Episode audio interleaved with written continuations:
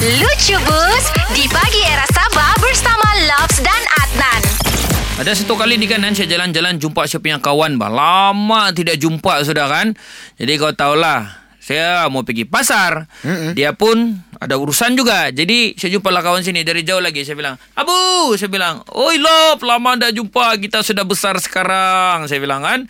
Lepas tu saya bilang, "Iyalah, tahulah bah dulu budak-budak. Banyak tu cerita kita kan," saya bilang. Tu dia tanya saya, "Kau pergi mana Lop?" Dia bilang, "Saya Abu." Saya bilang, "Beginilah ni. Saya pergi pasar, mau pergi beli ikan," saya bilang.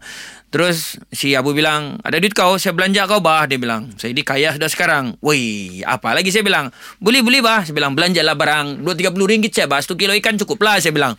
"Apa barang RM10, RM30 untuk beli ikan no. Nak ambil ini RM3,000 dia bilang, dia bagi saya. "Woi," saya bilang. "Kaya betul bah kau ni," saya bilang. "Kaya betul bah kau ni Abu," saya bilang. "Bikin beli ikan kau bagi saya RM3,000 saya bilang. Lepas tu, okey lah Abu," saya bilang, "saya jalan dululah. Mau pergi belikan. Thank you. Kau punya duit RM3,000 bikin belikan. Tapi sebelum tu, saya mau tanya kau dulu. Kau mau pergi mana?" Dia bilang, "Kalau kau Lops, mau pergi beli ikan kan? Kalau saya, mau pergi bayar ikan," dia bilang.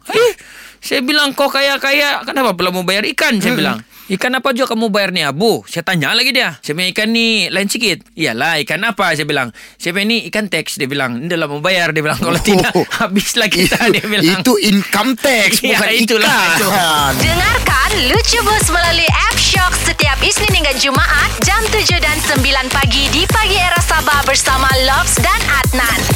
Muat turun App Shock di Google Play Store, Apple App Store dan juga Huawei App Gallery. Shock, aplikasi radio, music dan podcast.